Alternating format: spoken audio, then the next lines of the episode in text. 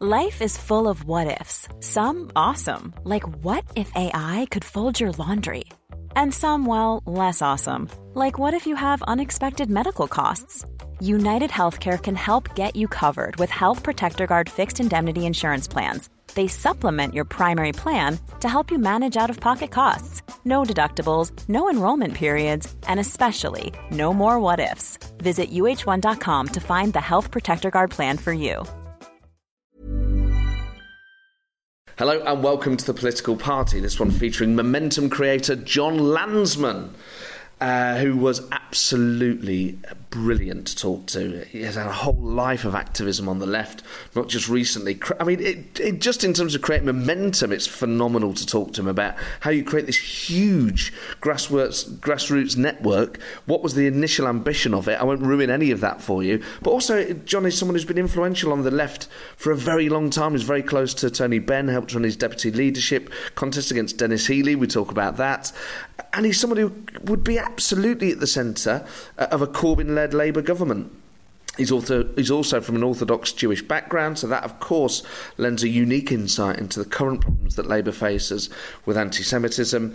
And you just get the sense that you're sat opposite uh, a very, very thoughtful individual uh, who has spent a very, very long time thinking about uh, a particular brand of left wing politics, and therefore there's a level of expertise there that, that is obvious. Um, it's a, it really is a, a, thrilling interview. It was, it was great to sit opposite Jon, and of course, very different sort of political figure to a lot of the guests that have on. Um, and I just think that's always important to keep trying to get different new voices, not necessarily new as in young, although that's always welcome, but just there are so many different types of political activist now.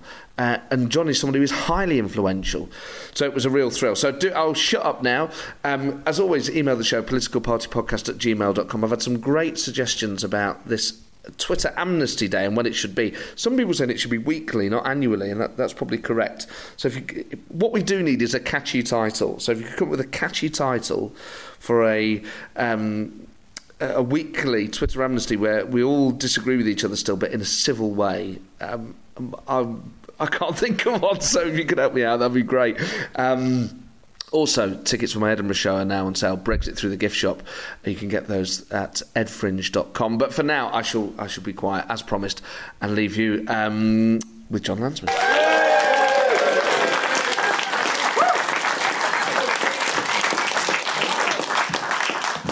Hello, welcome to the show. Hello. Hello. Is this thing on? Welcome to the show. Ladies and gentlemen, give me a cheer if you've been here before. Oh, excellent. Give me a cheer if this is your first time. Oh, welcome, newbies. Welcome, welcome, welcome. And this is the first show since the thrilling local elections. Did everyone enjoy it? Uh, we'll do a quick straw poll. Give me a cheer if you voted Labour. Give me a cheer if you voted Conservative.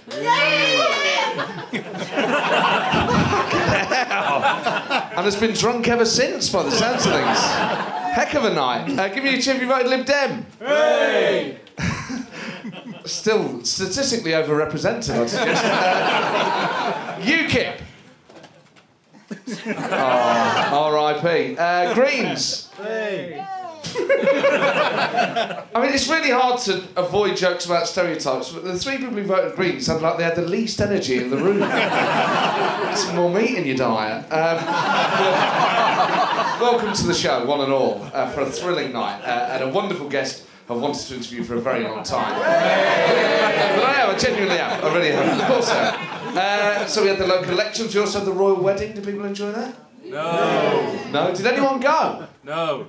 well done for not going. You're quite a well-connected crowd. I, I don't mind people getting married, obviously, but it's the, one, one of the few things that reminds me of how left-wing I am watching a royal wedding, mainly for the BBC coverage, where otherwise serious journalists are forced to commentate on something with absolutely no negative commentary whatsoever. and the Queen there with her trademark smile that the public have really warmed to over the years. Which is, you know, it's slightly weird to watch, but I don't think anyone else I don't think any wedding of anyone else who claims money from the state would be covered in quite the same way.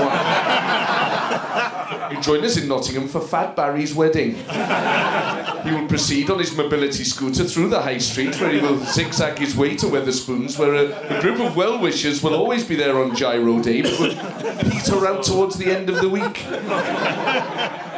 Michael would say, David Miliband's back.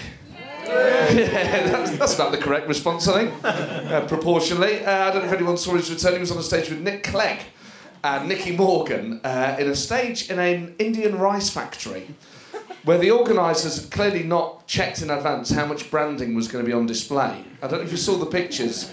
But it's Tilda rice, some of you may use it, it's great microwavable rice, and they are just stood on a fucking huge pile of rice with rice behind them, just big bags of rice all at the front of the stage. He looked like he was leading a consortium to take the place over. He looked like, he looked like he was there to announce there'd be no, no immediate redundancies. But um, the problem is with David Miliband now is that Ed Miliband is the foremost Miliband. Ed Miliband's become the Miliband brother. David Miliband isn't David Miliband, he's Ed Miliband's brother. So whenever you see him speak, you just think, it, it just sounds like he's doing a really shit Ed Miliband impression. Brexit is bad, and we must stop it. You think, oh mate, come on, leave it. I mean, it, what sort of idiot would make a living doing shit Ed Miliband impression? There's only room for one of us in this market, mate. And I love Indian rice as well, so back off that stage. Been eating too much of it recently. Uh, Boris Johnson has said, uh, you may have seen this, that uh, he wants a plane he wants a plane. It sounds like a sort of hostage demand, doesn't it? it sounds like a ransom note. He, uh, he wants a plane to promote Brexit. He gave an interview the other week. He said, oh, I don't, I don't think Brexit. I don't think the British public would resent uh, uh, some sort of uh, plane to promote Brexit abroad. I actually think it's quite a good idea that I should have a plane to fly around the world and uh, promote Brexit. I mean, it's like, I mean, I imagine a plane was one of the things he used to ask for as a child. Now he's, now he's asking the country for it. Cameron must have got him a pony, so it must be he's ticking the list off. Uh, in a way, I sort of want him to get the plane because I think it will be the most hijacked vehicle in the history of the planet. He was also prank called by two Russian pranksters uh, pretending to be the Armenian Prime Minister. Now, to be fair to Boris, he comes across quite well because at the start of the call they say, Hello, I am the Armenian Prime Minister. The guy does the meerkat off the. Um, of the uh, of the adverts. He says, I'm the Prime, Armenian Prime Minister. He says, I would like to praise your, your vision and your, your, your leadership. So they've absolutely got him. But the problem, they're, they're Russian pranksters and they're trying to get him to say stuff about Salisbury. And the guy, Boris handles it really well, to be fair, because the bloke keeps trying to lead him in. But the Salisbury thing, uh, do you think Russians really did it? Yeah, yeah, there's no doubt. I can't. I'm pretty much 100% in the But really, you really think it was Russians? And he didn't. How he didn't cotton on at that point to the fact it was a prank call. I mean, I would just be prank calling Boris Johnson every day of the week now. It's obviously easy to get through to. By the end of the week, his civil servants would just overhear him going, No, there's no Mr. Wall here.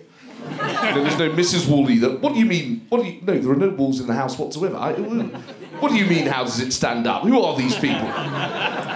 Theresa May apparently having pizzas delivered at midnight. It's, uh, it's awful. Prank calls have uh, brought the government to a complete standstill.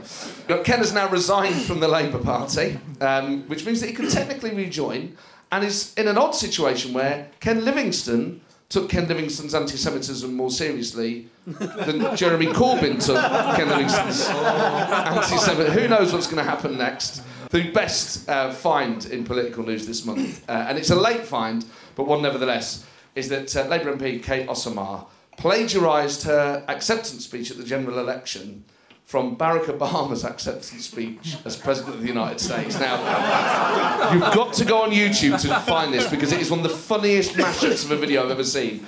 But firstly, she's plagiarised one of the most famous speeches since World War II. Like, arguably, the single most watched political speech of my lifetime. Barack Obama's acceptance speech and she does it in, in Edmonton. Now, I've found. that's what kind of makes it funny. I've found some of the passages, and you can watch. I'll, I'll put the link up tomorrow on, on YouTube. So, Barack Obama's opening line, one of his opening lines of his inauguration speech, he says, If there's anyone out there who doubts that America is a place where all things are possible, Kate changes that. so if there's anyone out there who doubts that Edmonton is a place all things are possible, Edmonton, where all things. I can't even play five-a-side in Edmonton. Can't get a pint after eleven. All things are possible. My God. I hope she carries on now. In her next speech, she get up and go, four score and seven years ago. That's what we say. The journey to Edmonton begins with a single step. Go for it. I've written some more down that I can't remember. That's not what Edmonton can do for you. what you can do for Edmonton. People ask me my first three priorities for a first term Labour government. And I say Edmonton, Edmonton. oh my God. Oh, what a story. Isn't it amazing? Um, the Tories have apparently uh, tried to do a deal with Nando's uh, to entice young members. Uh, what they wanted to do was be able to uh, say to young Conservatives if they joined the party, they'd be able to get a free Nando's. Which, to be fair, hey, it'd work on me. I'd vote for anyone for a free Nando's. Uh, but it hasn't worked, um, so now they're just going to offer them Ket. Uh, let's see how they get on. Um, there's another wonderful story in the news. Last uh, month, I brought the story of a, a Labour candidate who'd been deselected for abusive tweets. This time it's the term of the Tories. The chair of Beckenham Conservative uh, Association um, has been uh, defrocked for tweeting, amongst other things, that Lib Dems need exterminating. Well, that's divided the room somewhat, sadly. Yeah, some people bang on side of the, t- the chair of Tory um, uh, Beckenham Club. Um, now, he was asked to apologise. He said, I'm not going to apologise because it doesn't apply to people, it applies to a party, and that's very different. yeah, it's nothing personal. I just want to exterminate all of you. I don't know, don't know what you're upset about. Um, no, his local Tory MP didn't exactly fully slap him down. He said, however strongly we might feel, it's not appropriate to say it. Especially say not in public, mate. Like we say in private. Like I agree with you. When the day comes, I'll be next to you, mate. this is amazing. But the, the row escalate, escalated, and he said he put out a statement saying, "Why should I resign for telling the truth?" that Lib Dems need to be extra. I mean, don't die in a ditch over this one, mate. He then had a row with a Tory colleague who um, had basically taken the wrong side in this debate, and he said, "You are a two-faced little shit. you claim to be a Christian. What a complete farce." I mean, I don't. This guy's values. Like, what was it Jesus said? Blessed be the peacemakers. Unless they're Lib Dems, they want fucking shooting. it's incredible. Uh, and you may have heard this is one of many political gigs happening this month. Labour Live at uh, the Tottenham Recreation Ground which is taking place in, uh, on the 16th of June. Uh, the, the venue holds 20,000 people. Uh, and apparently 1,500 tickets have been sold. Um, Unite have bought an extra 1,000, so that's 2,500 gone. So that they just need to sell 17,500 tickets to make the event a success. The Magic Numbers are headlining uh, in what can only be presumed as a, a sort of mistake.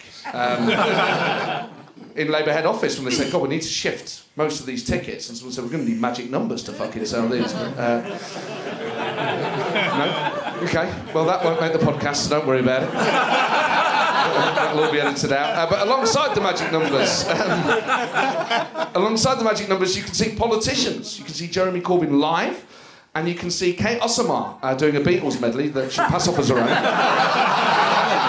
So do get down there. Uh, well, ladies and gentlemen, as always, you've been uh, a phenomenal crowd in this first section. I cannot wait for the second section when we have uh, an interview with a fascinating individual who is a, modern political heavyweight and is uh, one of the most influential people in British politics, and I'm sure we'll have a wonderful time. Uh, for now, uh, it's time for a beer break. I shall be back when I get to interview someone I've wanted to interview for a very long time.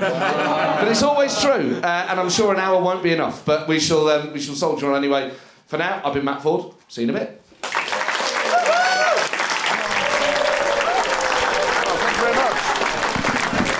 Welcome back, everyone. Thank you very much. You have a good break? Yeah. Excellent, excellent. Well, tonight's guest I'm very excited about. Uh, uh, but for, uh, obviously, I always get excited about who I'm interviewing, and for with each guest, it's very specific to the to the different things that they bring. Um, tonight's guest is undoubtedly one of the most influential people in modern British politics, almost certainly, without question, one of the most influential people on the left and in the Labour Party. Created a grassroots movement that is one of the, not just the most influential, one of the most notorious movements in modern British politics, Momentum, which fire charged Jeremy Corbyn's leadership campaign and brought Labour to the brink of government in 2017, a result that I would have laughed at months before. Um, so crucial have momentum been to the not just the, the direction of the Labour Party, the personality of it, but the relative success at the last election. It's a phenomenon that so many of us want to learn more about. Tonight's guest is someone who's been uh, intrinsic and linked to the left for so long. He was a close acolyte and friend of the great Tony Benn, and I'm delighted that he's agreed to come and talk to us tonight. He doesn't do many interviews, so this is a real treat. Ladies and gentlemen, give a huge welcome to Jon Lansman.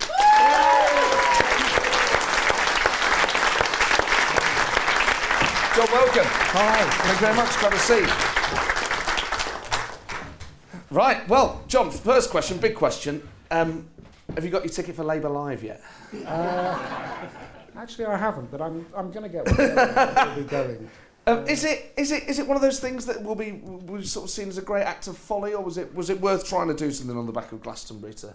Uh, I uh, I think it was worth doing. Um, I think uh, you know let's see how it goes. It may be uh, that uh, we should have started smaller, perhaps, but uh, we'll see how it goes. I I you know, I, uh, you know, we do big events. Momentum does big events at Labour Party conference. We've done for the last couple of years, and they've been fantastic. So, you know, I think uh, there is a kind of real enthusiasm. You know, the sorts of uh, meetings that we've run have been, you know, different from the, the sorts of normal meetings at Labour Party conference or, or other party conferences, where you have, you know, a row of speakers at the front, and they do all the talking, and there might be a few questions. Uh, you know, we run Sounds events like this. which are well. Uh, are there questions? I didn't know. Oh, we'll take, take questions from the audience at the end. Yeah. Um, no, no, but we run really interactive things. You know, really kind of quite different things, and uh, you know, people.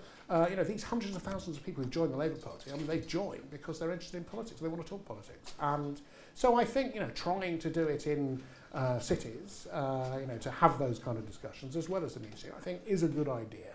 Uh, the question is, uh, how good are we at actually delivering? Have we tried to do it too quickly? Let's see. I, I, I'm looking forward to going. I mean, I suppose the question is, is how good are you at booking Stormzy, really? Because if he'd have, if he'd have done it, you probably would have sold it out. Uh, I think uh, I'm told that that was partly about the the lead-in time was being a bit short for some of these uh, yeah. you know acts, and so uh, you know that's why some of them couldn't do it. But uh, it's not my department, actually. well, it's all your department now. You're on the NEC. You're one of the most powerful people in the Labour Party. Uh, I don't know if, it, if being on the NEC feels quite like that. Um, I, what does you know, it it's feel one like? of those things you, you get there and you you know you, you think it's important. It makes all sorts of important decisions, and I haven't quite worked out who it is who's taking them so far. Um, I mean, I think genuinely, uh, you know, it, if it had power, and I think it did, uh, you know, 30 years ago, but I think a lot of those powers have been stripped away, and uh, you know there are quite a lot of discussions which don't result in decisions, and quite a lot of decisions which don't seem to be taken by the NEC. So I think it, you know I. I it's quite I'm, reassuring. Uh, well, it's not reassuring if you're a, a member of it, no. and uh, you know you've just won an election. I'm standing, you know, I'm just standing in another election now.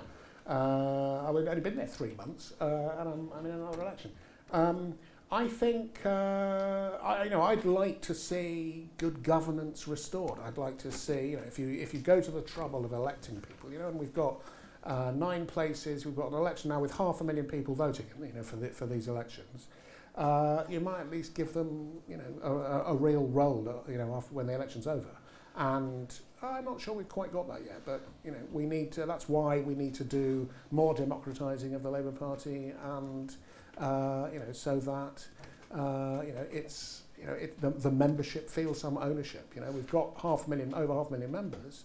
Um, you know, I think they've shown in the general election last year that uh, you know the, the the power of having half a million people who can have millions of conversations, you know, over the garden fence with their uh, you know people in their place of work. um, you know, that's a lot of conversations, and that's how you can convince a lot of people. So they're real, uh, you know, weapon for uh, converting people. There's a lot of weapons to, in them. uh, uh, and, and, and inoffensive. um, that half a million, that, that number really is testament not just to the popularity of Jeremy Corbyn, but of your ability to set up an organisation that was able to harness that, that popularity. So, just in terms of setting momentum up, where did the idea come from?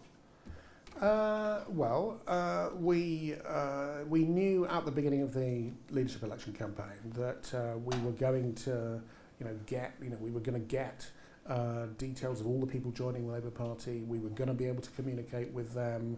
And, uh, so this is during the 2015? During the 2015 leadership election. And of course, at that point, we had no idea that Jeremy was going to win. Uh, and so what we thought we would do is we would uh, you know, use the, you know, generate responses to uh, our uh, interactions with, you know, all of these people who joined. So at that point, in order to, to build up our own database so that we could communicate with them afterwards, so that we could engage them more in Labour Party activities, because, you know, we thought this was going to be a, a you know, a, a long-run campaign, not a short, uh, not, you, know, you know, a marathon, not a sprint. Uh, and of course, it is really a marathon. I mean, you know, yeah. whatever the result of the next election, you know, changing the course of British politics, which is what we've set out to do, you know, electing a, a, a transformative government is a very pr big project, which is going to, you know, take more than one election, and so we have to be there for the long run. But the, the scope of the ambition at, at first wasn't to create wasn't to deliver half a million members to the Labour Party. It was basically a sort of mailing list for a, f- a handful of interested. Well, no, I, it wasn't to create a mailing list. Mailing, mailing is boring. Um, you know, what we wanted to do was to get people involved in politics yeah. and to keep them involved in politics. And, uh, you know, but it went much better than planned. You know, at the beginning of the campaign in 2015, we booked small halls, and uh, just like the other candidates in that election yeah. did. And but they, they filled up, and people were you know queuing outside, and we booked bigger and bigger halls, and and then we started making videos about, you know, following the queue around around the block and then around the next block and and you know, it, it just grew and grew and grew. Who came up with the name? Um, we had a team of people of you know, we had we had the people who were doing our uh, PR marketing. and com, some of our marketing, uh, yeah, marketing consultancy actually, believe it or not. It doesn't sound that socialist. Uh, this was a left wing marketing. um, that, that now does lots of work for the Labour Party. They've done work on on other you know Labour campaigns in the past, and so they they gave us uh, a dozen names and. We talked over them, and um, we didn't agree any of them. But but momentum was the one we least disliked.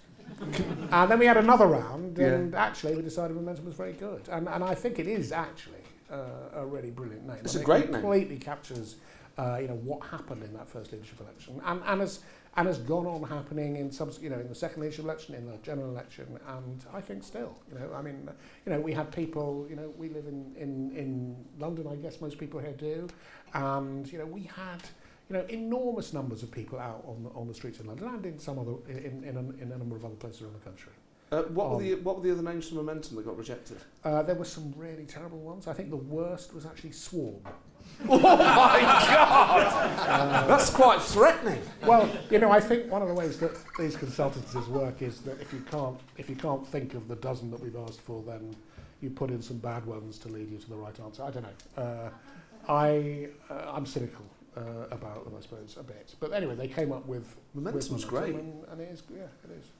So then you've got a situation where people, you've got however many people in momentum, similar numbers to the Labour Party, sort of half a million, six. Well, no, we haven't got half a million. We've got, we've actually only got fifty, uh, uh, getting on for fifty thousand members. In momentum. Uh, in momentum, um, so, but we have a much bigger supporters database. But you know, we want people to to join the Labour yeah. Party, to engage in the Labour Party. I mean, you know, actually, at the end of the day, we're a we're a change agent. You know, we want to turn the Labour Party into the sort of organisation which we need to win. So then, once they've all joined the Labour Party, what what separate purpose does Momentum have to the Labour Party? Um, our our objectives are to sustain Jeremy in you know, in his role. Clearly, there are a number Food of people who would rather not. you know, there have been some uh, malcontents who haven't been so keen on keeping him in the role. So we sustain him in the role. We want to propagate uh, you know, the policies and program that he, he stood he, he stood on. Um, we want to help win elections. We want to democratise the Labour Party. Uh, and we want to turn it into the sort of campaigning organisation, the social movement, that it needs to be, you know, campaigning on issues that matter to people between elections, not just at election time. Because the things that, you know, I've been, I've been knocking on doors at elections for uh, 40 odd years. I joined in 1974. And um, you know the two things that increasingly over the years people said to you on doorsteps were, "You're all the same, and we only ever see you at election time." And at the last general election, you know, the one thing you can say with absolute certainty, everybody would agree with, is that there was a significant difference between the Tory party and the Labour Party. There was a very clear choice. The Labour Party stood with a very different, bold programme. And um, so that, you know, so we're no longer all the same. And uh, also, uh, you know, we want to be campaigning not just election time, but on issues in between election time, in, in between elections. But, but that's the same as the Labour Party, isn't it? Really? No, well, that, then that's what we want the Labour Party to do. So, you know, momentum is a mobiliser of people, which we would, you know, we want to turn the Labour Party into that kind of party. It isn't set up to do that at the moment. You know, it's just now appointing community organisers, Yeah. which I think is great in But Ed every Miliband region. started doing that, didn't Ed Miliband uh, agreed to back Movement for Change, which was the organisation his brother had started in the in the in the 2010 leadership election, uh, and he did keep it on. I think that was part of the settlement between him, him and his brother, such as it was, and um, it was sustained for a few years. But it's you know that went. You know, actually, it. it uh, you know, it, it, it, there weren't the people on the ground. You know, what w- the the difference we have now is. I mean, we were we were two hundred thousand members then. Now we're you know getting over six hundred thousand. So- uh, and that is a massive difference. And they are they are very much more. Enth- you know, they come with great energy and enthusiasm. They do at the start. Well, the, I think I, I think at, in, at, into, at, at you know nobody is uh, hyperactive all the time, uh, but you know, and, and not everybody wants to do the same things, but we do actually get a significant proportion of our uh, you know our supporters and activists out uh, or to do something. You know, some people don't want to go to meetings, some people don't want to you know, uh, but you know, but people you know, are prepared to run street stalls, they're prepared to take petitions around, they're prepared to, you know, to come to demonstrations, they're prepared to uh, knock on doors, they're prepared to help with training and organising events, you know, so uh, you can engage different, i- if you talk to your members and uh, find out what it is that turns them onto politics, then you get them to do, you, you ask them to do the things that you already know from that conversation that they're interested in. But just in terms of momentum and- what it, you know, what its future is, because Corbyn's not going to be around forever. If, if Corbyn say resigned or lost another election or whatever, would momentum ever be involved in saying, Jeremy, it's time to go. Let's have John McDonnell instead, or anything like that? Uh, I think I think we want Jeremy to be there as long as he's prepared to be there. Um, I think uh, you know we may well uh, decide to buck. You know there'll be an election, and I don't know. We may well decide to back a, a particular candidate and campaign for them. Yes, that's a possibility. So what's the what are the links? Because a lot of people say, "Oh, this is the new militant." You know, this is entry and something. And obviously, it's very different in in constitution. It's very different in style. But there, there's at least some sort of, if if only on a sort of homeopathic level, an echo from that era, isn't it? It's it's a it's a. I was told last week that hard know, left was when pejorative. we when we when we started out and we didn't think Jeremy was win was winning. You know, I think if anything, we thought of it not as the new militant, but as the new progress. Um, you know, which was the Blair. Will you follow the same trajectory? Is the question. Uh, I sincerely hope not. um, I don't think we will, no, because uh, you know, actually, uh, what I think we saw in that 2015 election was that you know Blairism, you know, whatever that is now, uh, in the end did not have many supporters on the ground. You know, Liz Kendall got four and a half percent. Uh, you know, she was the, the one carrying the, the, the mantle, you know, for pro, uh, the standard for progress and, and, and for Blair. Well, you you, uh, you got into trouble over Liz Kendall actually because you tweeted a picture of her mocked up as a as a Tory, Uh, which you had to take down. Um, I yes, I think uh, I, I think that's right. Um, I uh, mistakenly tweeted it. You, you you have to be very careful, and I think at that stage I wasn't being sufficiently careful with Twitter. Uh, I think uh, I've become are very much more careful. Uh, you know, it's very easy. I mean, I don't think I, you know, I think it, you, you look at what people say on on on Twitter uh, or Facebook. Um, people seem to lose all their inhibitions. I don't think I lost anything like all my inhibitions, but you know, one day. Uh, occasionally, occasionally I made mistakes. I hope I'm learning not, not to make those mistakes. I mean, Twitter, it, it really is, you know, one of the one of the things that has defined modern politics or social media and the way in which we talk to each other. And one thing that Jeremy Corbyn was very clear about when he first became the leader was that he wanted a kinder, gentler politics, and that's something that I really agree with him uh, about. And that's something that this night really is sort of uh, in tune with. People might say that some of his supporters have not quite still got the message that there is a there was a there was a tone sometimes to certainly not all momentum people, but there was a tone sometimes to some affiliates and, and friends that, that is quite combative and, and can be less I, kind and less gentle. Uh, I I think uh, that there is that problem on all sides. Actually, yes. I think uh, you know if you want to see some really nasty, filthy comments, have a look at the comments below Guido Fawkes. Yeah. Right, um, you know it is appalling. Most of them are uh, you know, anonymized, you know, fake names. Uh, and, uh, you know, there's some really ghastly stuff. You know, there's some ghastly things that, uh, particularly women, you know, like uh, uh, Diane Abbott, Luciana Berger, uh, you know, who get the most appalling, racist, misogynist, uh, you know, violent, you know, unpleasant, you know, disgusting yeah. uh, you know, messages and tweets and stuff. And, you know, that is appalling. But, you know, I think in general, people are too, you know, the, the, the internet is, you know, somehow uh, it's just a bit anonymous. It, you know, people are prepared to, you know, hit the send button and, you know, without sufficiently thinking about it. And I think we're all perhaps guilty a bit of that, but, um, you know, lots of people are, you know, really go, really go too far. Yeah. Anti-Semitism is something that, that fascinates me as a Labour problem because when I was a member of the Labour Party, when I worked for the Labour Party, it just wasn't on the radar at all. I'd never encountered it. I'd encountered pretty much every other form of prejudice in various Labour Party meetings up and down the country. But this, this new anti-Semitism problem, it really is quite peculiar. Where do you think it comes from? Well, um, I I'm not convinced it's new uh, I think you know it's been lying dormant actually because I think in the know, membership. Uh, well, I, I think that it may be that it's more you know that, that, that it's more prevalent amongst newer members. I don't think there's been any any studies really to find that out. I think, but it, I think that's possible. Uh, but I think what we're dealing with in the Labour Party is is not is by and large not uh, hardcore anti-Semites. You know, we there aren't you know there's not a lot of Holocaust denial or blood libel or you know really uh, you know the sorts of uh, in the in the in the research that's done on how much anti-Semitism, anti-Semitism and anti-Semitic prejudice there is in Britain. Um, the the figures on the number of people, you know, who you know the number of serious anti-Semites is about 5% in the UK. That's people who have strong anti-Semitic opinions which are, which are deeply held. Yeah. Uh, that's about 5%.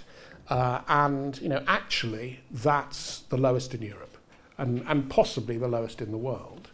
Um, but there is a much higher proportion of people who hold, you know, you know, one or two anti-Semitic views, right, which could be Jews, you know, are wealthy or you know that uh, you know or yeah. uh, you know Jew, you know Jew, Jews are too powerful in the media. Is that what it Those comes from? Do you think a sort of left wing scepticism of elites that then is that is almost pickled and well, burst into look, first of all, I think that there is anti-Semitic prejudice, just like there's every other sort of prejudice. You know, just like there's misogynist prejudice, prejudice, and homophobic prejudice, and other racist prejudice in the in in the in, in society. You know, I mean, I grew up with people, you know, in the playground, in the park, you know, using racist language. It was kind of the norm. I mean, you know, it was, you, you kind of almost didn't, but, you know, didn't bat an eye. But you know, but I'm 60, right?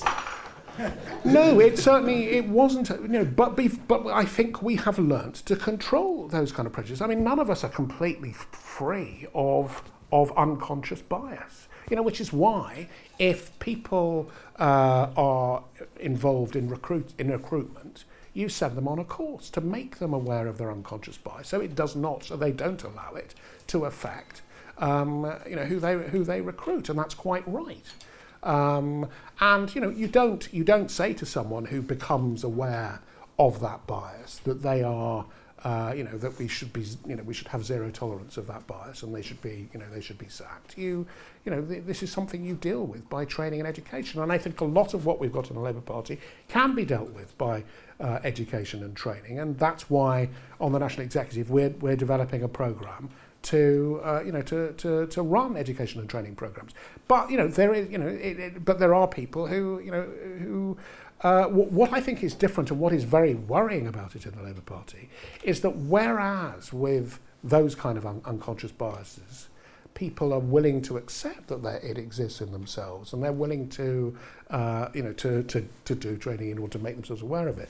They're, you know, it, people seem to find it harder to accept that they're, they're, you know, that they may exhibit some anti-Semitic prejudice. That, I think, is the, the biggest problem. So you get this problem of people denying that there is a problem at all. Yeah. You get people, and, and you know, people who say it's all a, a smear campaign uh, to damage Jeremy Corbyn. And, you know, I think that's wrong. And, and actually, you know, I, I, it may be, of course, that some of the allegations come from people whose, whose intentions are malign. You know, it come, you know, there are, you know, in, in politics, are, uh, you know, people do, after all, use things against their opponents. And so I think that does happen. But my attitude is that if someone makes an accusation which is valid, then it doesn't matter what their motivation is. You have to deal with the accusation. And, um, you know, and th- therefore we have to deal with all instances of anti-Semitism. But, you know, uh, it's a problem which I think, which over, you know, I think we've all uh, increased, you know, you know, I think the, the, we've all been surprised by how widespread, you know, increasingly surprised by how widespread it is. And, you know, that is, uh, you know, it, it, making that journey of accepting that a party that genuinely thought of itself as being completely anti-racist and you know anti-discrimination actually you know wasn't free of discrimination mm-hmm. and and making that journey has been very difficult for us and it has fractured our relationship with the Jewish community and yeah. that is you know a, a terrible thing for the Labour Party and I and obviously we we're keen to act on it as fast and quickly as possible and we haven't done that you know. I think uh, until recently I think we you know, we were acting too slowly and, and, and too indecisively. And, uh, but I think we are now putting that right. But why, why was that slowness there? Was it a suspicion that it was coming from a malign place that people saying, well, this is just a way of smearing Corbyn and therefore it's not a priority? Well, you know, a, a lot of the, you know, some of the people who were arguing most vociferously against, uh, you know, that, that this was a smear and a, you know, and not real, were actually Jewish members of the Labour Party who were, you know, who were, uh, you know, extremely critical of Israeli government policy. I mean, I'm extremely critical of Israeli government policy, I might say, but um, you know, that doesn't in any way stop me opposing anti-Semitism. Um, and so, you know, it, it, you know, when you're faced with Jews, Jews in the Labour Party or some Jews in the Labour Party arguing that, then um, you know, it does give that view, uh, you know, but some credence other Jews were saying that it is a problem. Oh, that, that's, they, that's true. Uh, but yes, those Jews yes. weren't listened to as much as the people who agreed with the uh, well, I, I don't think that's quite true. I think uh, you know I, I I think you know I've been involved you know on Jeremy's behalf in talking to uh, you know the mainstream Jewish organisations in the Labour Party you know since since the beginning, and you know I have a very good relationship uh, with uh, with them, um, and uh, you know I, but I think it you know it, it we underestimated the extent of the problem and we didn't act fast enough. And this is, I mean, this is something that must be so conflicting for you personally, coming from an Orthodox Jewish background, being a, a, a, an ideological and personal supporter of Jeremy Corbyn. Yeah. How difficult has been for you to be in, in an influential position uh, as a Jew, as a as a Corbynista? Um, well, look, I uh, it, it, at times it's been very difficult. You know, I I I've been, you know, attacked from both sides, you know, and, uh, you know, in the last few months I've sometimes looked at my you know Facebook feed. In the, you know, I wake up in the morning and I you know I often look at my you know Twitter, Facebook feeds, you know, news, emails, right, first thing in the morning. And it is just, you know, I, I, there have been times where I was just incredibly upset. You know, uh, you know, I, I, my politics started, uh, uh, you know, is as a, you know, in my early years. Uh, you know, before I was even in my teens, actually, I read about you know Jewish history, about you know the history of, of persecution and, and uh, you know and hatred over centuries, and that's what got me interested in fighting injustice. And so that's where my politics started. And you know, to see anti-Semitism in the Labour Party is extremely distressing. Absolutely. It's put you on a collision course with Ken. You were vocal about Ken, saying that he should, should. Well, I, I might be misquoting Gavin Williamson, but words to the effect of sort of go away and shut up, or whatever the phrase was. A period of silence would be welcome. I think was the phrase. I certainly used. said that. Yes. Um, I mean, I was, I've been saying that since about '89. But, uh, um, how, how do you? Well, what are your feelings towards Ken sort of personally? Because even I, as a Blairite, obviously, like he's beyond the pale now, but this period as London Mayor, actually, he was a great pragmatist and he was a he was an icon for the left, and I just feel that he's completely trashed all the good work that he did for himself now. I think it's extremely sad. I mean, I think he genuinely did, uh, you know, have a, you know a massive effect on politics in London. I think he, you know, I think uh, you know the the the extent to which uh, London is comfortable with its multiculturalism, you know, is is you know down. You know, a significant amount of that is down to Ken. I think Ken, uh, at, not, not even at the you know when he was mayor, but you know back in the GL in the days of the GLC uh, you know, he took up issues for which he was then, uh, you know, atta- widely attacked for taking up, you know, feminism and, uh, you know, the causes of feminism and, and you know, anti-racism and homophobia, you know, when it was very hard to do so. Uh, but I think he paved the, he laid the, the, he, he took the steps which enabled New Labour in government uh, to do what it did. I think. Um, so it's tragic that uh, he's got, you know, he's he's trashed his his his record, uh, uh, uh and you know, I, am not, I, I take no pleasure in that. No. Um, I, I, think that you know he's. Um, uh, he's got, you know, he's at the end of his career. He's had one of the longest careers in politics in Britain, by the way. I mean, you know, he's been a he's been a national figure since 1981. He's been wearing that cream suit for the last 20 years. Uh, oh no, he, he used to wear 2012, wasn't no, it? No, he used to wear safari suits. They were really bad. it's, it's, I mean, it's a, it's, a, it's obviously uh, being light-hearted, but clothes and symbolism actually are, are are, are important in political communities, aren't they? You know, the Corbyn's hat, um, you know, New Labour types, all of them used to have beards and then they shaved them off. You've got a, got a, you've got a very impressive beard. Is that is that grown as a sign of your politics, or is it purely a fashion thing or a personal choice uh, It's uh, actually, you want the the honest truth. Um, I I've had uh, for a long time one of those kind of uh, you know five days growth beards, which is about not really wanting to shave. Um, but it was in fact when my mum died uh, last year. It's a Jewish uh, you know custom to not shave. Um, and uh, I, uh, you know, I decided to do that, uh, and uh, you know, it's, uh, uh, you know, I, I, you know, when we when we set her stone, her, her you know, memorial stone, um, you know, that's the time when, uh, you know, in, in many cases you. Uh, you remove your beard, and I haven't quite decided, but uh, I, I may well take it off at that point. Well, it's a cool thing. I mean, I suppose you'd feel guilty for shaving it off, wouldn't you? Now. Uh, I quite like it. There are there are definitely two views. I, I was also, um, uh, you know, I was also stitched up in the in the uh, uh, annual you know beard competition. Um, uh, you know, Jer- which Jeremy, I think, won. Um, and, Your uh, beard's better than his. You've got like proper shape and definition on it. Uh, this is just a beard, isn't it? Yeah, it's sort of equal all over. You've sort I'm, of grown it down. I'm not gonna. I'm not gonna go. I'm not gonna go attack Jeremy for his beard. what will you attack him for? Is there anything you disagree with him on? Um, the hat. Uh, well, I think the, I think the, there's been a little, you know, Photoshop has been responsible for some of the uh, some of the hats he's shown as wearing. Um, Not on Newsnight, though. uh, oh, I'm not so sure. I'm not so sure. Uh, I there are things I disagree with Jeremy on, you know, matters of you know matters of policy and things. Yeah, I mean, um, but I I broadly support the you know the direction of his policy. I mean, you know, you put any two people in the room, they're going to disagree about some aspect of policy, and you know, So that's you- me and Jeremy too. Would you say you were to the left of him or to the right of him? Uh, no, I wouldn't.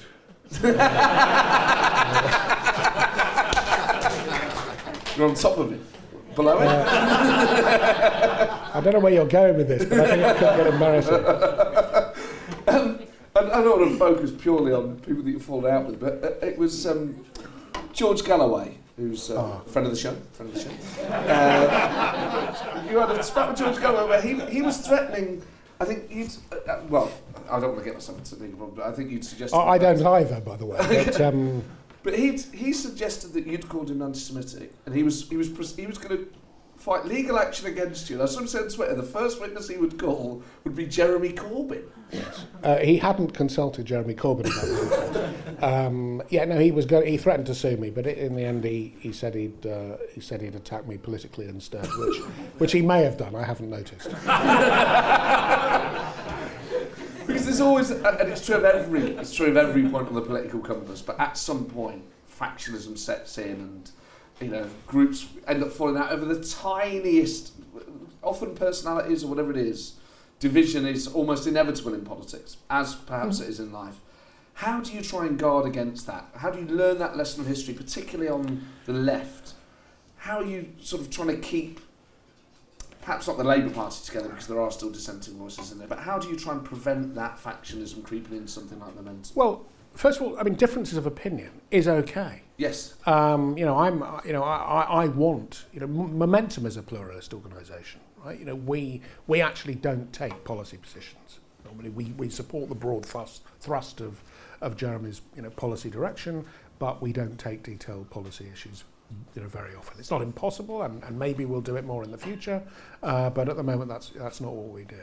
But you know, we you know we pluralism is, is beneficial, and I you know what I want to do is is ta is take uh, for people in momentum to take their different views into the Labour Party and debate them within its democratic structures, and you know we'll arrive at a decision through a democratic process, and that's how I think you should resolve differences.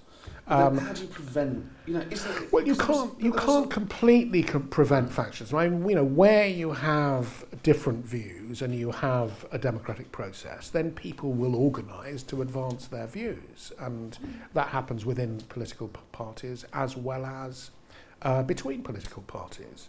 And so, you know, yes, we have slates in an internal party elections. Um, and by the way, there always have been. And, you know, when Blair was leader, um, Blair ran his slate, you know, Yeah. not personally, didn't announce it, but, uh, you know, it was most certainly run on his behalf. Oh, it was, but Uh, and it wasn't. up- But it was never really as successful as you are at getting people elected to internal party positions. Well, um, you know, we're successful because, peop you know, there are quite a lot out of people out there who agree with our broad approach and philosophy. And, uh, you know, it's, it's the ideas which have proved successful in, in, in attracting people. That's the thing. You know, it's not, it's not because we send out an instruction which people obey. You know, that isn't, isn't how it works at all. You know, nobody is obliged to follow our advice, you know, but we, we give advice and, and uh, you know, people follow it. You know, want because to be loyal, though, don't they? Uh, I think there is. Uh, uh, people do. I mean, the Labour Party has actually always been a party where people are loyal to the leadership. You know, uh, I.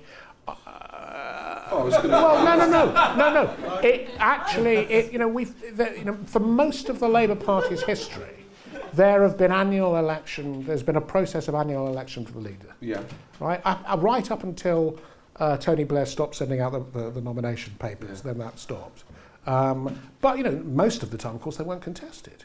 Um, occasionally, they were contested. You know, yes, we have disagreements, but um, there is a great deal of loyalty to the leader. Really, I mean, you know, it, it, it, the reason that uh, you know, there wasn't a, you know, a, a riot well, uh, within the Labour Party about privatising the health service, and, and you know, because I don't think the membership of the Labour Party ever supported privatising the health service or the Iraq War, you know, but they, you know, they they bit their tongues. They, I mean, okay, some of them went on demonstrations against the Iraq War, uh, and you know against uh, you know things that happened in their local hospital, but they still defer to Blair, you know, to the leadership because the leadership had been elected by the party. You know, Blair was elected because, in my view, because people were, you know, saw him as being an, an, an extremely able communicator, and we'd had Tory governments for a very long time when he was elected. Uh, what was it? 18 years. well, no, it was 18 years by the time he was elected Prime Minister, but, Yeah, you know, 94, in, wouldn't yeah, in 94, yeah, whatever it was, it was uh, uh, 15 years or something. And, um, you know, we were desperate to win, and that's why people supported Blair. And then afterwards, they carried on supporting him. That didn't mean to say they didn't disagree with him. Um, you know, Jeremy disagreed with him quite frequently. He did, yeah. Um, but unfortunately, the only way he could, uh, you know, because we didn't in those years have a democratic process in the Labour Party, you know, so the only way, uh, you know, there wasn't even a democratic process in the in the in the cabinet. Uh, you know, there, there, that was one of the of things that the Chilcot uh, inquiry, you know, highlighted the lack of challenge. You know, you need to have challenge. You know, in, if you look back at Labour cabinets under Callaghan and Wilson and, and, and, and their predecessors, you know, there were, there were really strong arguments in, you know, in cabinet about, you know, the future direction of the party.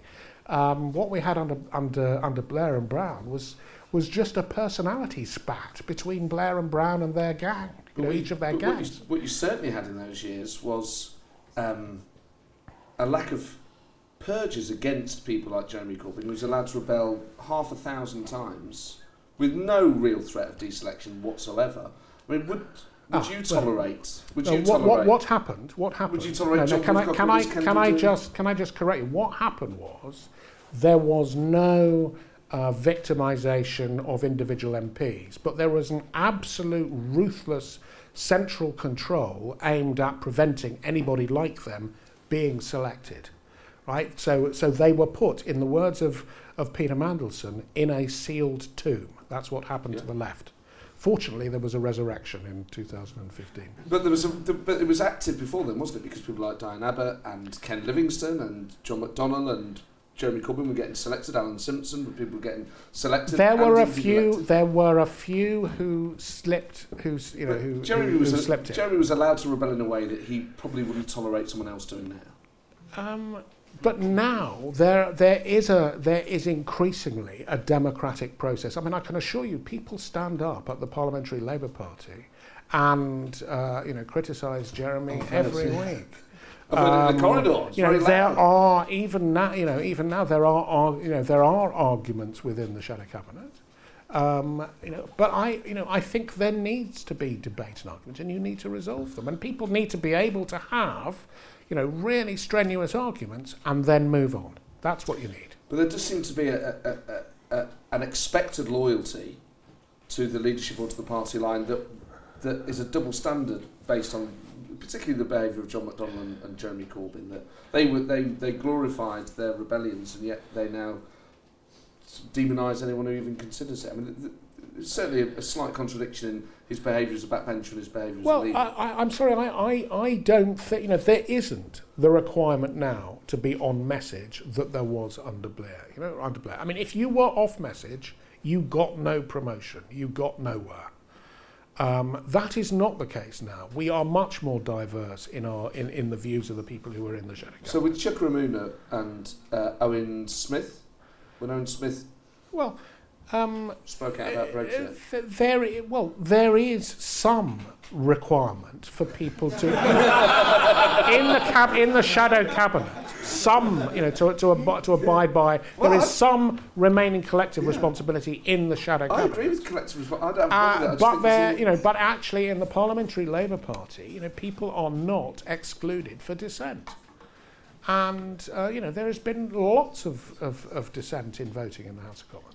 All- uh, Uh, you know, nobody has, has, has yet had the, the whip removed for that kind of dissent. They've had it removed for, for you know, more serious things. Um, but, uh, Uh, you know, so I think that, that you know I think it's right that there should be the opportunity to debate. Life is full of what ifs. Some awesome, like what if AI could fold your laundry, and some well less awesome, like what if you have unexpected medical costs. United Healthcare can help get you covered with Health Protector Guard fixed indemnity insurance plans. They supplement your primary plan to help you manage out of pocket costs. No deductibles, no enrollment periods, and especially no more what ifs. Visit uh1.com to find the Health Protector Guard plan for you. When you're ready to pop the question, the last thing you want to do is second guess the ring. At Bluenile.com, you can design a one of a kind ring with the ease and convenience of shopping online. Choose your diamond and setting. When you find the one, you'll get it delivered right to your door. Go to Bluenile.com and use promo code LISTEN to get $50 off your purchase of $500 or more. That's code LISTEN at Bluenile.com for $50 off your purchase. Bluenile.com code LISTEN. Is it? Let, let's say Corbyn becomes prime minister. and A lot of bookies would say that he's the he's the favourite to be the next prime minister. Will your this journey that you've been on, propelled really by Corbyn from sort of rebel in the Labour Party to then close to the leadership and then potentially working in Downing Street or whatever the future brings if he becomes prime minister. How does that feel for you to to have almost by accident because your political views haven't changed? You've gone from being on the fringe of the Labour Party, sort of on the outside, and then but, but very close to Tony Benn, obviously, but then very close to the leadership now, on the NEC, Yeah. almost stood for general secretary. Corbyn becomes prime minister. You're then almost certainly in Downing Street on a regular basis. Would that feel? Would that in some way feel like any uh, dereliction to you of your of your personality, perhaps? No, I, I, uh, you know, there, there's, you know, opposition is, is, you know, I, I don't want to be in opposition. I've always, you know, uh, uh, you know, I'm, I'm a pragmatist. I, I want to be in government because I want to, I want us to be in government because I want to change things. Uh, you know, uh, you know, Do you not feel like a sellout walking up Downing Street? uh, Get a well, government email address, a fob. there is nothing I want more than to see Jeremy Corbyn in Downing Street. Do you think you'll do it? Absolutely, he'll do it. Yeah, we've got to get there. We've got to, you know, we've got some more work to do before we get there. But I'm absolutely sure he'll do it. Yeah. What What is that work? Who does he need to convince? What does he need to do? Um. Well, look, we we uh, there are a, there are a number of components to that. Um, you know, I think you know one of them one of them is Scotland. You know, we lost Scotland. Uh, you know, the Labour Party was destroyed in Scotland. Yeah. um, you know, there are the signs of recovery. Uh, you know, we now have uh, a leader in Richard Leonard who, Is English? uh, well, he's still the leader of the Scottish Labour Party. Um, and uh, I think he's a very good leader of the Scottish Labour Party. Oh, he's very impressive, but I mean, you do wonder about the sense of, you know, trying to trying to recover in Scotland, picking an English. I, I mean, what, what I, I think it's a real tribute to the people of Scotland that that has not been an issue. But they didn't vote for him at the last election. He wasn't the leader Oh, no, at the last election. It was you did Uh, but actually, in Scot, you know, in, in Holyrood, there has not, you know, that has not been a massive issue. No, and I think that is a tribute to people of Scotland, because it shouldn't be a And it- no, of You course know, not. anymore, you know, we've had plenty of. I mean, okay, this is the UK, but you know, there have been plenty. You know, do people are people bothered about whether they have a, a Scottish prime minister in, in the UK? No. no, I'd rather have one. I think Ruth Davidson's Uh, great. As Tories go, she's very impressive. Oh well, there's a good question. Though. Who are the Tories that you like? Uh, well, like in which way? Um, Oh, anyway, anyway you like. Are there any that you talk to? Um, I, well, I, I mean, I used to work in, in Parliament. I used to work for Michael Meacher until he died, uh, which was just after uh, Jeremy was elected. And uh, yeah, I worked with lots of uh, with Tory MPs. You know, I worked with, with Zac Goldsmith, who, you know, is very charming, very engaging. But he did run a pretty Islamophobic campaign for the uh, for the uh, mayor, mayoralty Yeah. of London, um, which was very disappointing. Um, but until then, I thought he was a very nice guy. Um, and uh, you know, I, I, I, have no problem uh, talking to you know and, and uh, talking to Tories. I mean, Uh, my dad was a Tory, actually. So, uh, you know, I talked to him for many years. uh, and uh, he was a good Tory. I mean, as Tories go, he was a good one. One Nation? Um, uh, he was very much a One Nation Tory, yeah. yeah. Uh, and, you know, we used to have terrible political arguments, of course, and uh, it was a great, great satisfaction to me that, uh, you know, my mum came round and, you know, she, uh, she, that, she pretty much voted Labour for the rest of her life after, uh, you know, I, she'd voted Labour until the, I joined the Labour Party in 1974. My dad joined the Tory party after that, in, you know, uh, in, in an act of rebellion against the family tradition. And, uh, uh, he, he, he, he was always a, a, a, a Labour voter, but my mum fairly quickly switched, to, switched to, to, to Labour and, and voted Labour after that. She, uh, she did vote for Thatcher in 81, but never again. In 81? Sorry, in, in, in 79. Um, so um, in... Because that's fascinating the upbringing, that. Um, because some people say, well, of course you're Labour, you know, you grew up with your mum and she was Labour uh, to me. Um, and then other people actively rebel against the politics of their parents. I mean, did you feel growing up a, as a, as a young a firebrand child, that you were reacting against your dad? I was a child of the 60s, you know. I mean, the 60s were about rebellion of all sorts. And yes, I was a rebel. You know, at home I argued, I, but but actually argument was, uh, I mean, actually one of the things about Jewish families is that they, you know, they, they, you know, you, you know, three Jews in a room or two Jews in a room, you got four opinions. You know, it's, uh, um, you know, it's it's Talmudic disputation which does it for us. And uh, I can't say I did that much Talmudic disputation. I did a bit, uh, in, you know, around the time of my, you know, my bar mitzvah in, a, in, a, in an Orthodox uh, Jewish community, but I haven't done a lot since. And um, but you know, it, we had you know real political arguments around the dinner table, and that was encouraged. And was it the sixties as an era generally that that turned you onto politics, or do you remember individuals or moments that made that, that crystallised it for you where your politics were?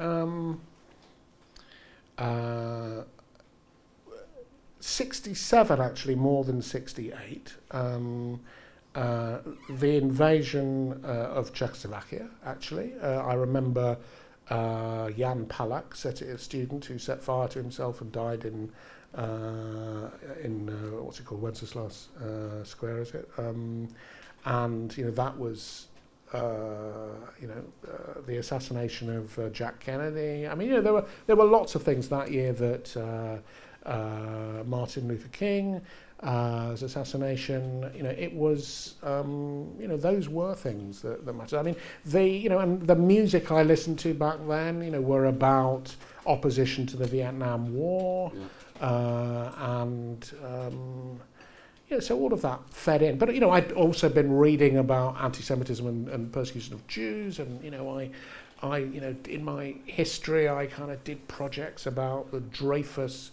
uh, affair in France, um, I, you know, and uh, other kind of you know, things that were related to persecution of Jews. Because lots um, of people grew up in that era mm. and won't have been forged in the same way that you were. I mean, at school because you went to the Highgate School, which is a, a very, very good independent school. Um, were your other classmates as sort of tuned into radical left wing politics as you were? Some of them were, yeah, absolutely. Um, I mean, uh, you know, it was it was these those were the days of you know Oz magazine. You know, we'd sit in the back of the maths class looking at uh, you know uh, samizdat uh, copies of Oz. Uh, and yeah, we were we campaigned, uh, you know, for all kinds of changes that were not welcome to the school establishment, um, and uh, uh, you know, we we uh, you know, we one thing we didn't think about actually, uh, it was the, you know, it's a school that then was a boys' school and it's now a mixed school. We never actually had the the gumption to campaign for for um, girls to be admitted. But um, I actually went and did a talk there to their politics students uh, not long. The first time I'd been back since I left, and uh, you know it was so amazing seeing uh, you know girls in these places that I you know I'd studied in, and uh, I I was actually attracted going back because. Um, I, they, you know, I thought that the fact that they'd allowed boys to wear skirts in the school was was was astonishingly progressive. It was a really reactionary school at the time. I campaigned against the Jewish quota that they had at the time.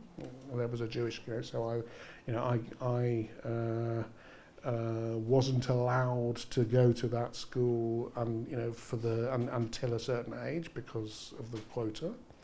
Um, I'm amazed my parents sent me there. Of course, it wasn't my choice. You know, I wouldn't send my, I, you know, I didn't send my kids to a private school. I wouldn't dream of it. Um, uh, but uh, uh, you know, they did in spite of that Jewish quota, which I think was was disgraceful.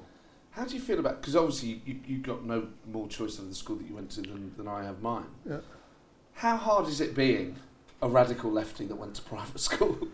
Um, you know, I'm I it's it wasn't my choice, and that's all I can say. You know, I don't. Uh, you know, I'm not in favour of. Uh, you know, I, I sent my kids to the local comprehensive. Uh, you know, they got a very good education there. They've done very well. All my kids in different ways.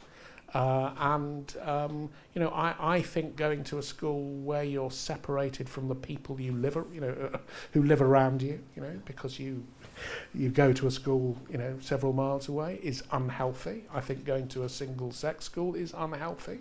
Uh, so there are lots of things about it that I, I really hated. It was, it was not a happy place to be. Actually, it was it was really quite reactionary. Uh, I felt, and uh, I didn't like my time there. You know, I, I uh, and, and and of course it was kind of you know there was social segregation. Yeah.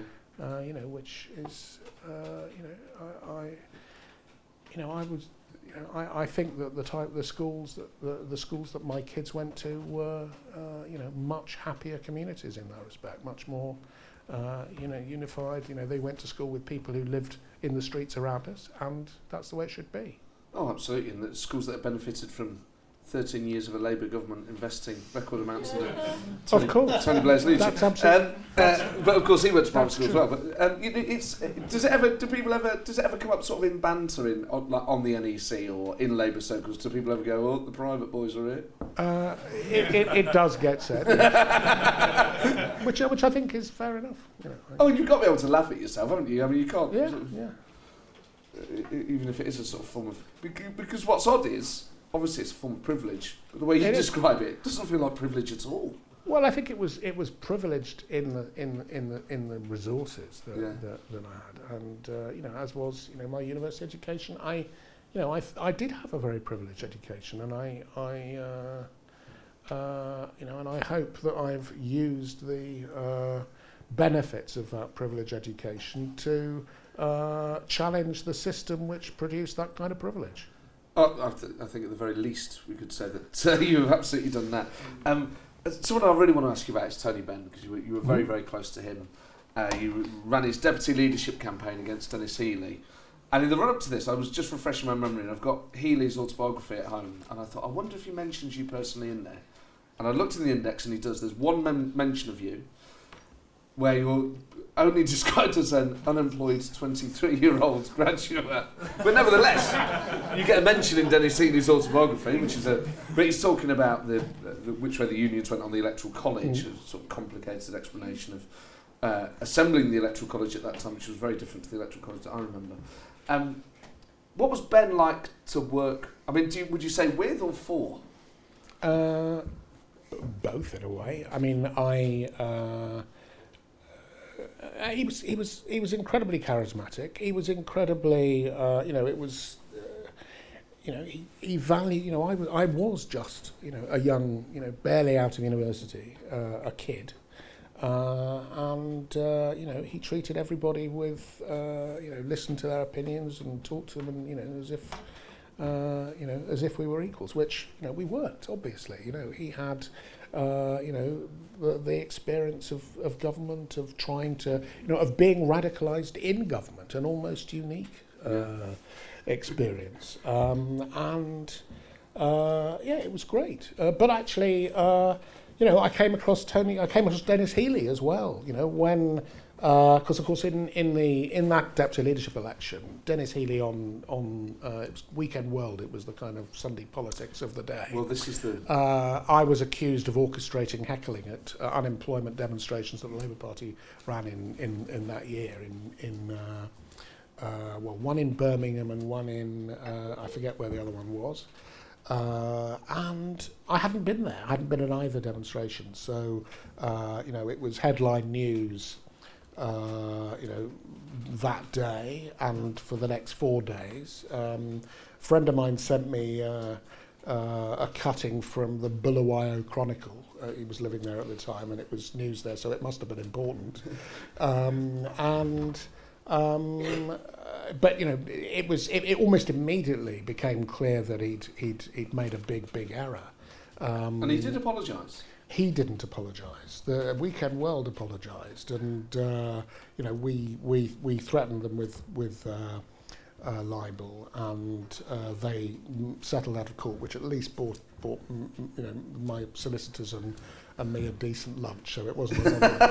um, It's amazing but- how these things recur, though, isn't it? but actually, I came across Denis again, uh, uh, but it did it did uh, you know have an effect on the contest. I mean, the uh, the Transport and General Workers Union, which was then the biggest union affiliated to the Labour Party, had its uh, the TUC was starting the next day. It had its delegation meeting, and uh, you know they supported Benn. They gave support to Benn in a way that I think they might not have done if that hadn't have happened. But I late I met uh, D- Denis. Um, he came up to campaign uh, in the Chesterfield by-election when Tony was a candidate just after he just after the 83 election in which he lost his seat because he you know, the boundary changes put him into a seat that was basically unwinnable uh, or unlikely to be won. And um, Denis came up and, and I was assigned as his driver for the day. So we, you know, I spent a day campaigning with him, and he uh, he was a little bit nervous, I think, about when he first got into the car and and so. But he, you know, he's, he asked me, you know, how experienced a driver and could he trust me to, to, to drive him around. And uh, but he, he, you know, what a great campaigner and a, and a great character he was as well, actually. Um, but Tony, um, you know, I Tony was, you know, I, I, I, I knew him over over the Yeah. years. I saw him not that long before he died. Um, you know, we talked about the things that were then happening, which actually were to do with the uh, Collins report, which established the, the voting mechanism, which went on to elect Jeremy. But of course, Tony didn't have the slightest inkling that that was going to happen, and I think. Uh, you know, he uh, if he suddenly rematerialised, he would be incredibly surprised, but very, very pleased. I mean, ha- I'm sure he would. How do you think he would feel? Because there is a, a distinction, and every, even if there are echoes to previous movements, like anything that is cyclical, things come back in fashion, but they're a different version of those things, whether it's flares, whether it's hard left politics. Um, how do you think Tony Benn would feel about not the broad policy offer, nationalisation and things like that, but things like Russia Today, Press TV, the anti-Semitism, the anti-Semitism problem, the stuff that goes on online. Where would Tony Tony Benn, where would Tony Benn stand? That was a that was that was Freudian, wasn't it? Where, where would Tony Benn stand on those things? Do you think? Uh, well, I, I think uh, I think he'd be uh, you know horrified by the anti-Semitism. Uh, you know he he. Uh, um, I, I I don't know where he would stand on. You know, Which uh, Joe go on Russia today for goodness sake? I come on. Of course they poisoned the script house. I, I don't. I can't be real. Not my best impression actually, but um, uh, well, he's been gone for a while. You know. yeah, he's not been on TV for a while, so I haven't been able to warm up on it. But do you think, like with the Salisbury poisoning, to most people, it's uh, whatever the government version of events, blindingly obvious that the Russians had something to do with it. uh, I Or do you disagree? I, I think that it is pretty likely, actually. Um, but uh, I, you know, I more importantly, I, I, you know, I was actually a critic of, of the Soviet Union. You know, I, I, uh, you know, was, uh, you know, there were.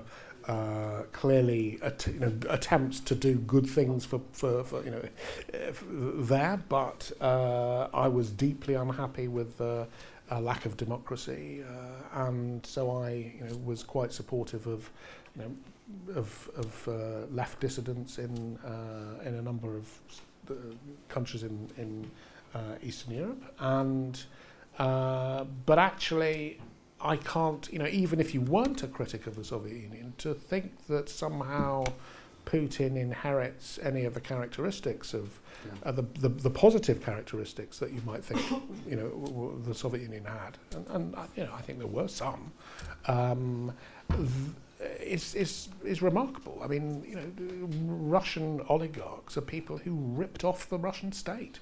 Um, you know, they're, they you know, it's a gangster economy. I, I have to say, I'm not, uh, you know, I'm no fan of. Uh, uh, but but on the other hand, I don't want to have a war with them. You know, I actually, you know, I'm in favour of peace. Oh, of course. Uh, uh, so uh, I'm, you know, I have a, I have a different view on that. But I don't know. I, I wouldn't like to speak for Tony. I don't know. But the, the, there seems to be a, a, is a whiff the right word around the current Labour leadership actually there is some sort of tie to Russia, some sort of emotional nostalgia, whatever it is, that does seem to prevent Jeremy Corbyn from being as robust, perhaps, on Putin as you've been. And, and there is a sense, isn't there, or maybe a, a fear amongst some, that if Labour win the next election, our foreign policy will look east rather than west, that will be more sympathetic towards Putin than we, we would be, God forbid, you know, that Donald Trump gets re-elected, but nevertheless, a far more useful and close ally, even with Donald Trump, who would rather be close to America than we would to Putin, surely.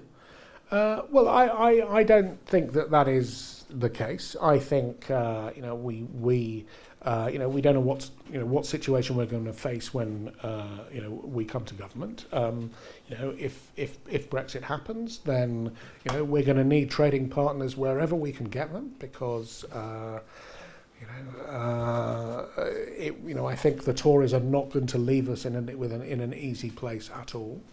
Uh, and uh, you know, I I think we need to you know we need to talk to Russia like we need to talk to many other countries. But that doesn't mean to say that uh, you know we we have to approve of what they do, and, and, and we should criticise.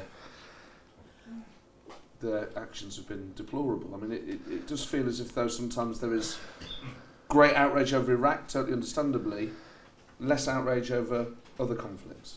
Well, I I mm, might it, I struggle in Syria to find uh, you know the the you know the the good guys. Um, you know, I think there are some, but they're pretty few and far between. And uh, you know, I think generally, uh, you know, intervention of all you know from all quarters has has failed uh, to uh, um, you know to deliver.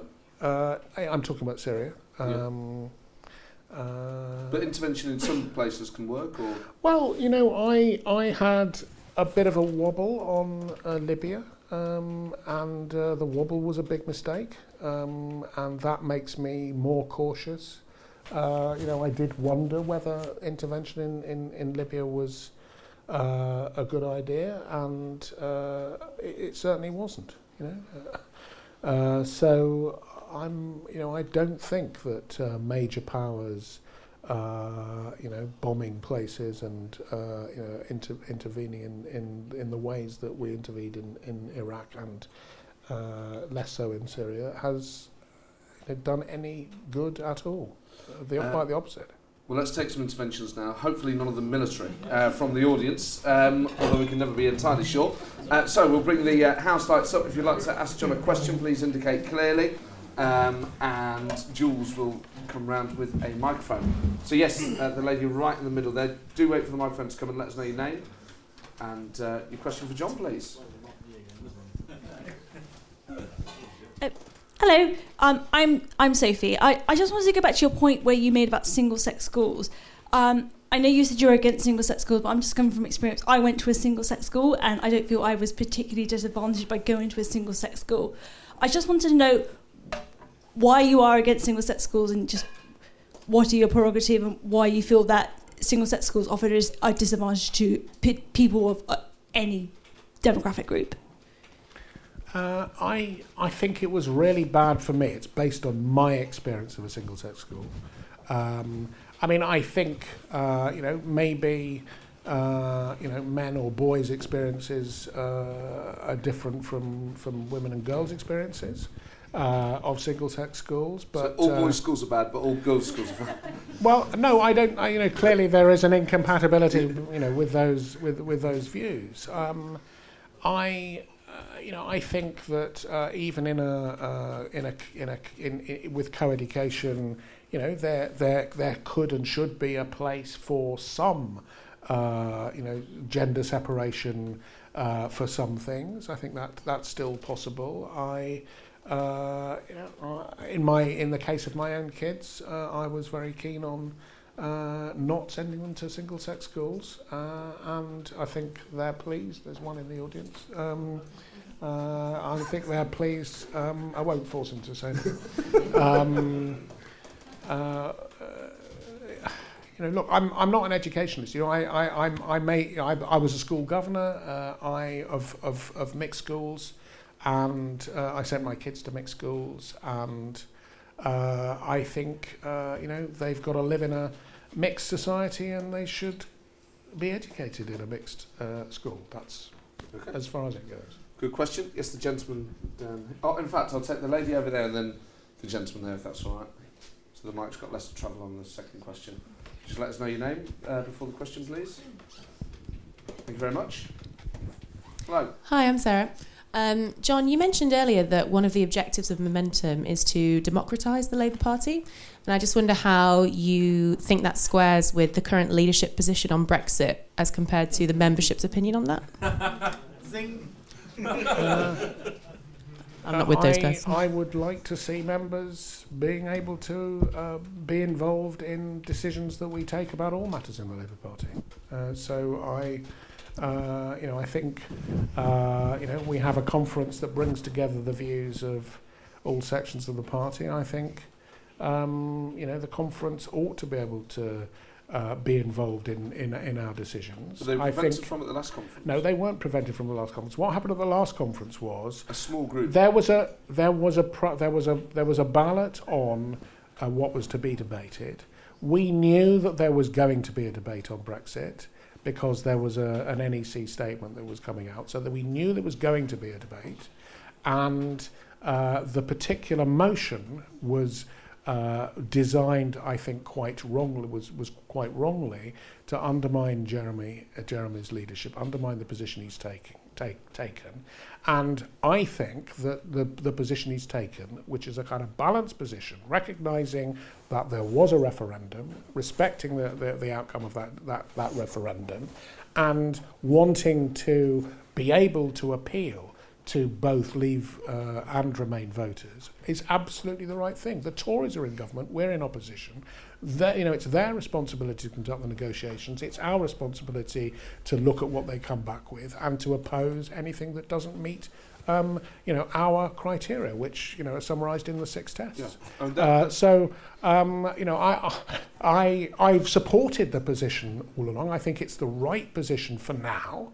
But at some point, we will have to, uh, you know, we will have to make a decision about what to do with what the Tories, you know, where the Tories are, um, and what they've what they've come up with, and. You know, I think uh, it's right that, that, that, that party members and affiliates should be involved in that in so that decision. It, so they can be involved in the discussion as long as it doesn't feel like they're trying to undermine Jeremy, in which case they then can't. Uh, no, I, I, th- look, I, the, we are not going. What the, the, the, you know, trying to force the issue in the past in the party, when we are in opposition, not in government, doesn't make political sense. You know, and I think that I think I think they know that it doesn't make political sense. I, th- I have no problem with people arguing arguing policy positions, but you know, you know, we had we had we had an NEC statement. We had uh, you know, they were trying to put a motion, you know, which which we we didn't agree with. You know, it undermined the balanced position that actually unites most of the parliamentary Labour Party. Okay, there was a gentleman in the middle there. Uh, it's just coming over here. If you let us know your name and your question, please. Hi, I'm Barry. Uh, Jon, you've told us that none of us is free of unconscious bias. What unconscious biases have you noticed in Jeremy Corbyn? Um, I'm, I'm not I mean, thoroughly privy to Jeremy's unconscious uh, and, the, and, the, content of it. But you are more than anyone else in this room, so have a guess. what about his conscious biases? Uh, I think he's I think he's pretty biased against injustice and inequality, and I think that's a pretty good. One.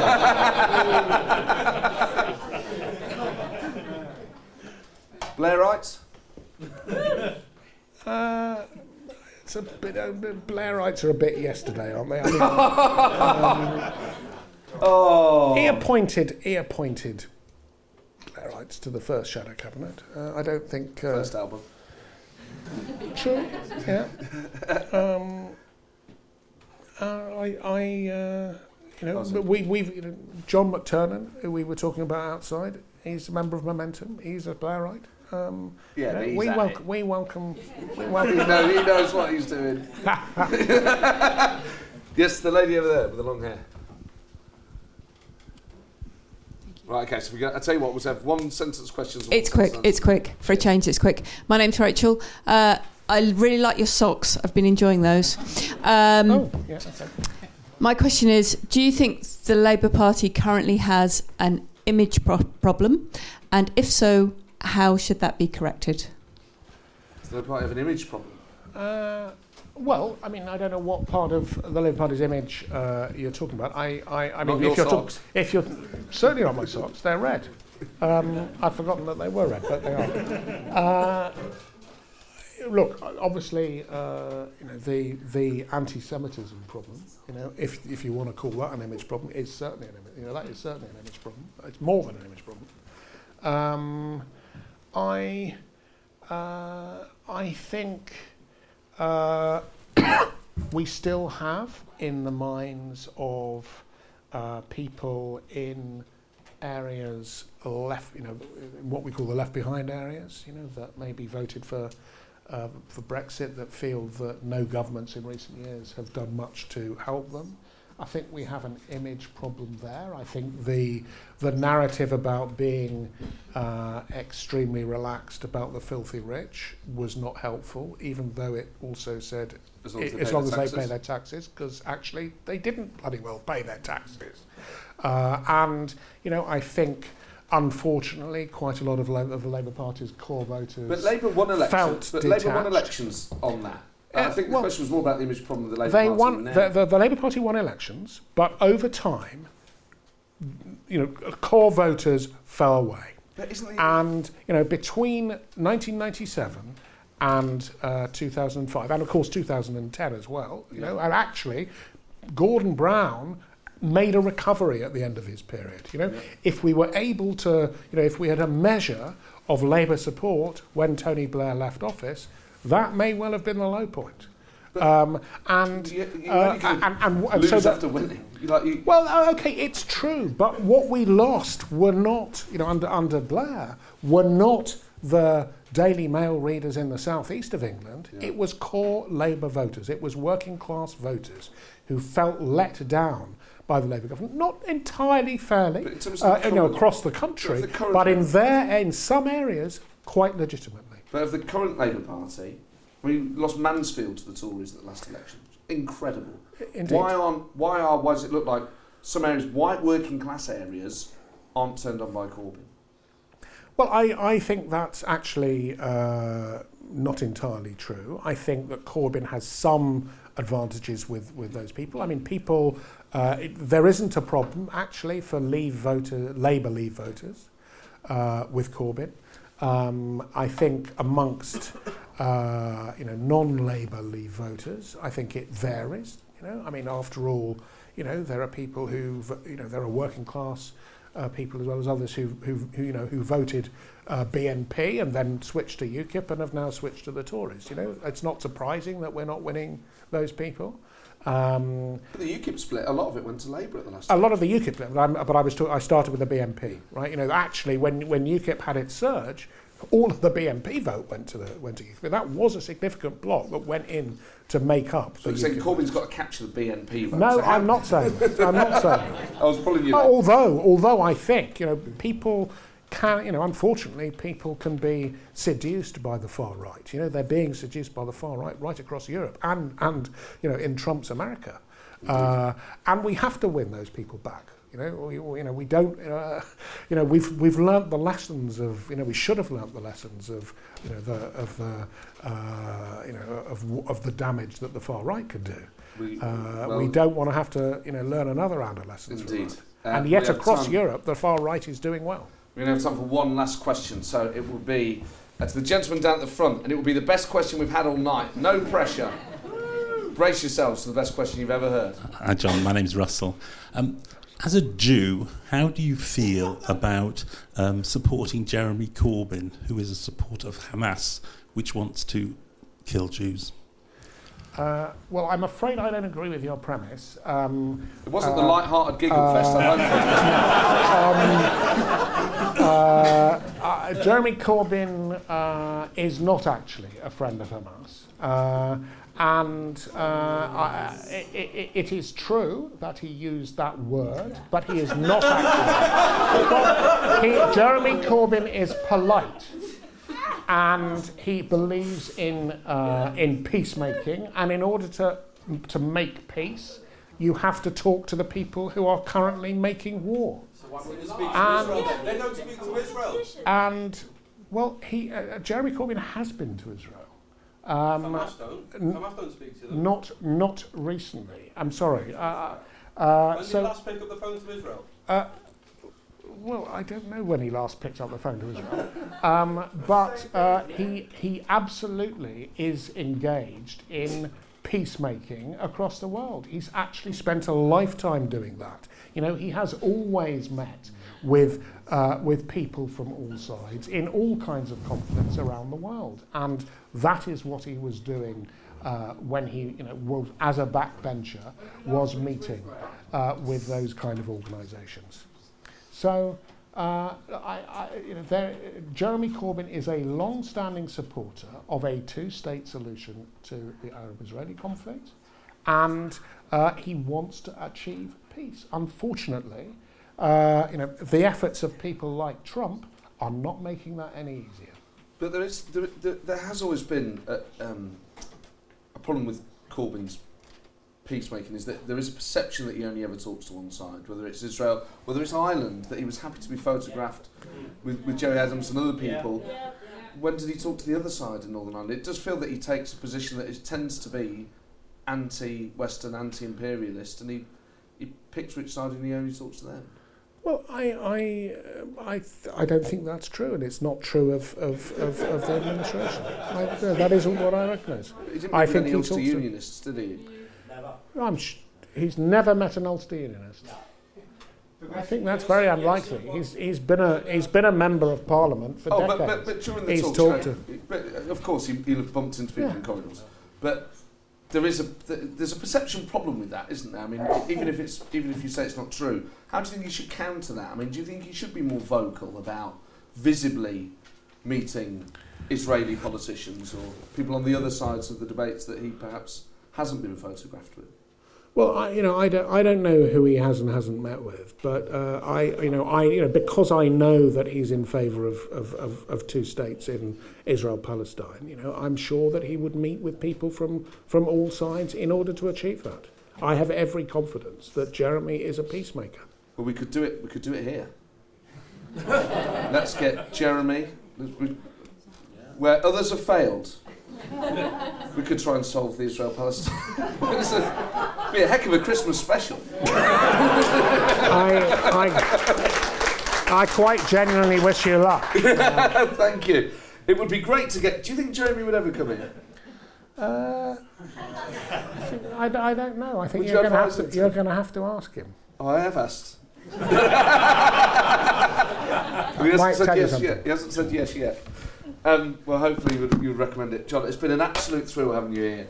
Um, usually we only have elected politicians, but we make the rare exception for people who are influential, who are fascinating, and I'm delighted that you've given us so much of your time and so much of your expertise. Uh, and so much of your honesty about your, your politics and everything. It's been a genuine thrill, um, and the time has flown by. Ladies and gentlemen, please give a huge thank you to John Lansbury.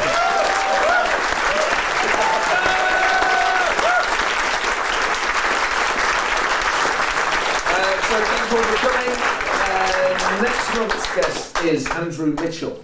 of Plebgate fame. Uh, and then we'll be back in, I can't remember, September, October's David Blunkett, and I've booked some other guests for later in the year. Thank you all for coming. Uh, it's been an absolute treat. And um, I shall see you next month, but one more time, please, for Jon.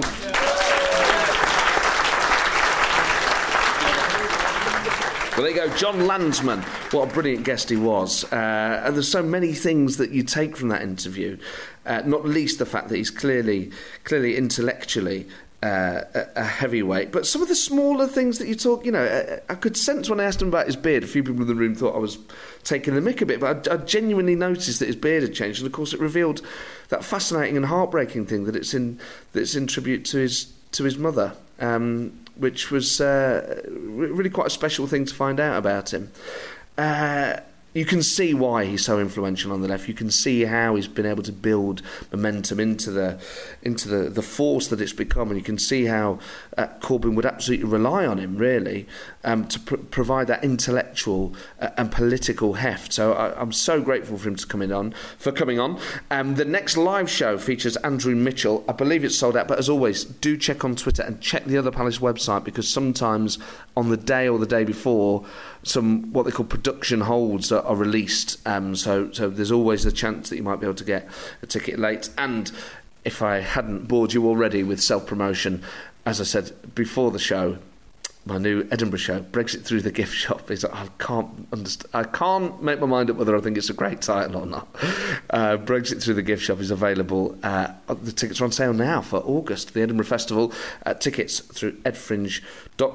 Do email the show with any reflections on, on what you heard from Jon, or indeed any of the other episodes you listened to. Politicalpartypodcast at gmail.com. If you've had a brainwave about what we can call that weekly Twitter amnesty, then that would be uh, very helpful to get it uh, for, for, for us to get it up and running. But as always, thank, just thank you for downloading it. Please do share it as widely as you can. Hit subscribe. Thank you to all of you who've left such wonderful iTunes reviews, or indeed reviews on whatever podcast platform you listen to this on. And I will see you next week. Oh, and of course, this episode of the. I almost forgot to say it, and it got me in trouble. This episode of The Political Party was produced by Daisy Knight.